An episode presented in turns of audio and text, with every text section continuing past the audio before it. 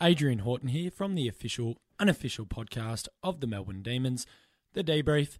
Last night, again, we apologise. A few personal issues came up that I had to attend to. That's just life.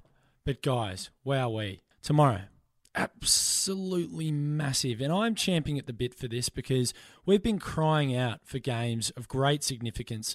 Tomorrow's a finals type game. Make no mistake. We've been in the wilderness for almost 10 years. Yes, we had a very encouraging season last season.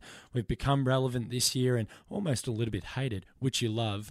But guys, we haven't played finals since 2006. It absolutely kills you. So, tomorrow against Port Adelaide at the traditional kickoff of 210 on a Saturday Arvo. It doesn't get much better than that. At the G, get down there. There's no excuses. You look at the ins, the three jacks.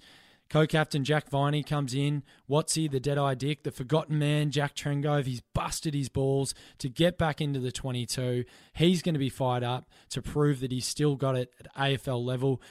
Not to mention Christian Salem, the silk, the poise off half back, and then the quiet achiever. But I think he's a really important player, and you can see that from his contested ball, Dommy Tyson.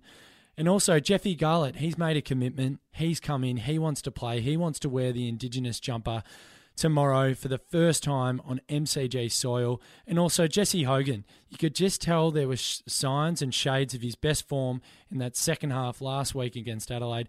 I think he's primed for a big game. We know he plays better when Watts is in the side. So again, we've all been yearning for this. Embrace the sweaty palms. Embrace the flutter in your heart, the nervousness, the anxiety around what is such a pivotal game. We've been crying out for this, so get down there, raise hell, plenty of mongrel bastard. I can't bloody wait. I hope the feeling's mutual, and D boys, get the job done. Can't days.